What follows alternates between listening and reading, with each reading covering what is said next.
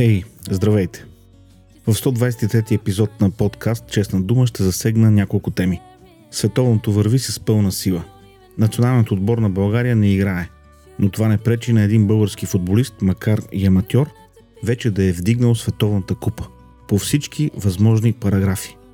От всички страни към него валят поздравителни адреси, а държавата ни постепенно се разпада, докато ОПГ ГЕРБ и ОПГ ДПС си разиграват коня. На световната сцена също не е спокойно. Войната в Украина върви с пълна сила. Тръмп вечера с Кания Уест и антисемита Фуентес, а Баленсяга пусна и после спря педофилски фотосесии за новата си колекция. Всичко това и още след малко в епизода.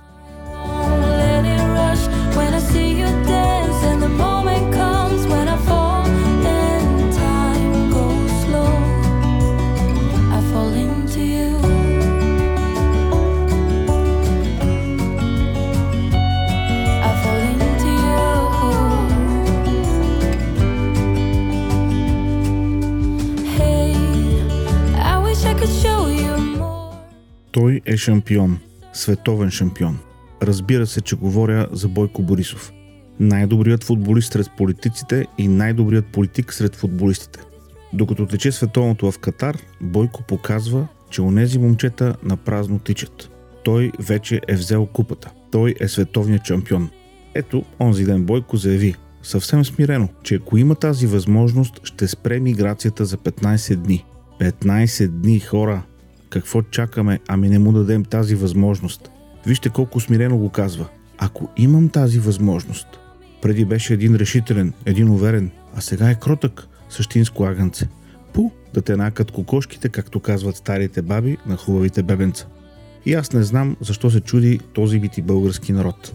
След като направи България една просперираща държава, вдигна инвестициите и доходите няколко пъти, след като ни вкара в Шенген и ни построи толкова много – Нали той така говори? Аз дадох пари за това, аз построих това. Е защо бе българино? Не помниш ли как на следващия ден след изборите, които ОПГ ГЕРБ спечели с машинен вод, Бойко лично свали цените на горивата с един лев? Не помниш ли? Ми и аз не помня. А не помниш ли как след Кътовски 12 годишен труд най-после построи газовия интерконектор с Гърция? Не помниш ли? Е, и аз не помня. А не помниш ли как с Авера му Валери Семионов строиха ограда по границата? А, това го помня. Е, като построиха ограда, сега откъде минават мигрантите? След като Бойко е дал толкова много обещания. Той е световен шампион по обещания. Нека му даде шанс. Доказва се е. Ще построи още една ограда, дето и лисица да мине върху нея ще падне. Ще раздаде поръчките на правилните фирми. Пак и това капитан Андреево нещо е съмнително. Да не би оттам да минават мигранти. Я да върне и онази фирма, дето 10 години сама управлява границата без проверки, без ревизии и без прегледи на камиони. Ама то пък не я знае коя е. Може ли човек всичко да знае? Световен шампион по даване на обещания и световен шампион по лъжи. Това е нашия Бойко. Цяла поредица комикси може да се направи за него. Бойко яде филия с мас. Тази е за най-малките деца. Страшна оцветена книжка. Или следващата. Бойко става пожарникар. Бойко рита топка. Или пък Бойко е световен шампион. Или една друга любима. Бойко лети до Барселона. Но тази поредица от комикси трябва да започне с актуалната в момента. Бойко прави избори. Много ще прилича на леко Константиновата Пайганю прави избори. Ей такъв комичен живот си живеем ние в България. Но и по света нещата не са по-добре. Войната в Украина продължава с пълна сила. Няма да говоря за съветските изроди, нито за героите, които всеки ден бранят земята си. Просто ще ви помоля да се поразтърсите и да намерите интервютата в началото на тази война. И всички онези, които казваха, че руската армия ще стигне до Киев за 4-5 дни, просто да ги сложите в ума си в една категория тези коментатори. Пълни нещастници. Сигурно са платени, със сигурност са мекотели и със сигурност сгрешиха. Аз ще повторя това, което казах на 22 февруари в 86 епизод. Конфликтът в Украина няма да свърши бързо. Украинците са яростни войни, спартанци, които нито ще се откажат, нито ще спрат. Оръжията, които се изпращат там, помагат. Но тези хора и с голи ръце ще бранят земята си. Кремълските врачки се провалиха. Дали пък това не се случва и с Доналд Тръмп, който преди две седмици обяви, че отново ще се кандидатира за президент? Може ли Тръмп да се провали? Е, разбира се, че може. Вижте миналите избори. Или пък Тръмп Юниверсити и някои други негови начинания. Неминуемите провали на един инвеститор, ще каже някой. Сега обаче става въпрос за по-сериозни неща. Тръмп покари на вечеря в имението си в Маралаго Кание Уест. Сега Кание Уест напоследък си има доста проблеми по една проста причина – антисемитските му изказвания. Човекът е музикант, продуцент, моден дизайнер. Не е направил над милиард долара, защото е некадърен. Той обаче е биполярен. Не, това не е сексуална ориентация, а психично заболяване. И ако при него глупостите, които говори, могат да се обяснят с психичното му разстройство, то другият гост на Тръмп е доста по-проблематичен. Ник Фуентес е отявлен антисемит и доста посредствено човече. Интернет тро от най-долна проба. Въпросната среща на Тръмп привлече много критики. От дежурните папагали, но и от много хора, които го подкрепяха преди. Дори и Мич Маконол, водач на сенаторите републиканци, излезе с изявлението. В републиканската партия няма място за антисемитизъм и расизъм. Човек, който се среща с хора с такива възгледи, по мое мнение, не може да бъде избран за президент на Съединените щати.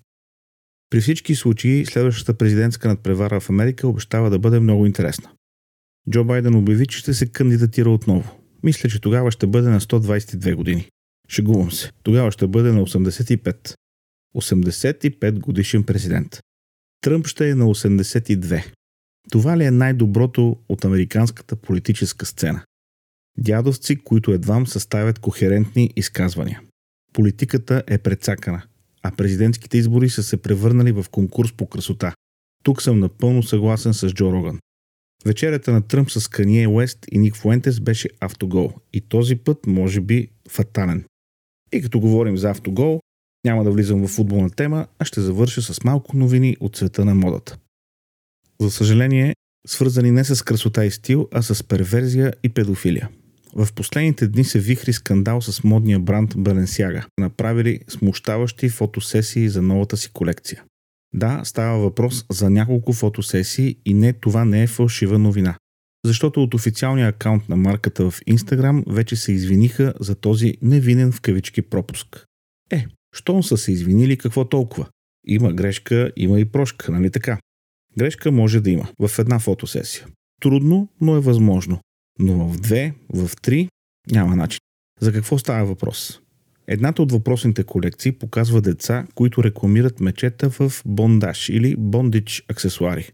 Сексуална перверзия свързана с насилие. Децата на снимките изглеждат тъжни. Фотосесията е кошмарна. На кой болен ум му е хрумнало да прави такова нещо? А и още един въпрос. Какви са тези родители, които са оставили децата си да участват в подобно извращение? Другите противоречиви снимки показват елегантно облечени и ядосани жени в офис обстановка. Окей, до тук нищо кой знае какво. Всички сме виждали ядосани жени. Какво обаче имат зад жените? Ето тук вече става интересно. Работил съм с писание, бил съм на десетки, ако не и на стотици фотосесии. Нищо, което е в кадър, не е там случайно. На една от въпросните снимки се вижда книга от Микаел Бореманс, белгийски автор в кавички, в чието фотографии присъстват деца на по 2-3 годинки, които са отцапани в кръв, а някои от тях изглеждат кастрирани. На друга снимка от фотосесията, в която между другото участва и Никол Кидман, се виждат части от решение на Върховния съд, което постановява, че детската порнография не може да бъде считана като свободно слово и не е под защитата на Конституцията. Две различни фотосесии, снимани през няколко месеца от различни артистични екипи, но с една присъстваща тема. Какво може да обясни това? Първо, може да е нещастна случайност. Мечетата не са облечени в бондич. Просто на някои хора така им се струва. Тогава от Баленсяга нямаше да се извиняват и да завеждат дело срещу единия от екипите за 25 милиона долара. Втора възможност. Два напълно различни екипа са имали странното усещане да включат една и съща сюжетна линия без знанието на Баленсяга. Проблемът е, че фотографът на детската сесия твърди, че всичко е било одобрено от компанията и нейни представители са присъствали на всички снимки. Трета възможност. Баленсяга съвсем целенасочено са използвали такива образи и стайлинг.